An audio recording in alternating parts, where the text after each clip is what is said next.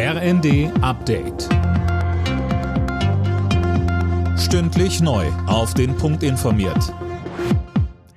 Ich bin Dirk Jostes. Guten Abend. Die Deutsche Bahn steht vor dem größten Streik ihrer Geschichte. Die Lokführergewerkschaft GDL will ab Mittwoch sechs Tage streiken. Das hat enorme wirtschaftliche Folgen, Christiane Hampe. Ja, denn so ein Streiktag, der kostet die Deutsche Bahn bis zu 100 Millionen Euro, macht bei sechs Tagen dann nach Adam Riese 600 Millionen Euro. Die Bahn ist jetzt dabei, den Notfahrplan zusammenzustellen. Viele Züge werden aber sicher nicht fahren. Die GDL weiß um die Zumutungen für die Bahnkunden, findet aber, das letzte Angebot der Bahn ist partout nicht verhandlungsfähig. Knackpunkt bleibt weiterhin die geforderte Arbeitszeitverkürzung auf 35 Stunden bei vollem Lohnausgleich.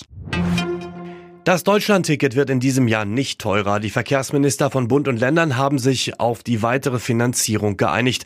Damit bleibt es mindestens bis Ende Dezember beim Preis von monatlich 49 Euro. Die Bundespolitik hat sich mit einem Trauerstaatsakt im Bundestag von Wolfgang Schäuble verabschiedet. Bundestagspräsidentin Baas würdigte den verstorbenen CDU-Politiker als großen Demokraten und Staatsmann.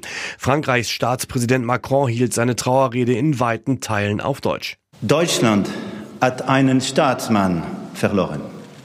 Europa hat eine Säule verloren. Frankreich hat einen Freund verloren. Kfz-Mechatroniker, das ist weiterhin der beliebteste Ausbildungsberuf bei Männern. Bei Frauen war es 2023 die Kauffrau für Büromanagement. Das zeigen Auswertungen des Bundesinstituts für Berufsbildung. Auf Platz zwei bei den Frauen landet die medizinische Fachangestellte.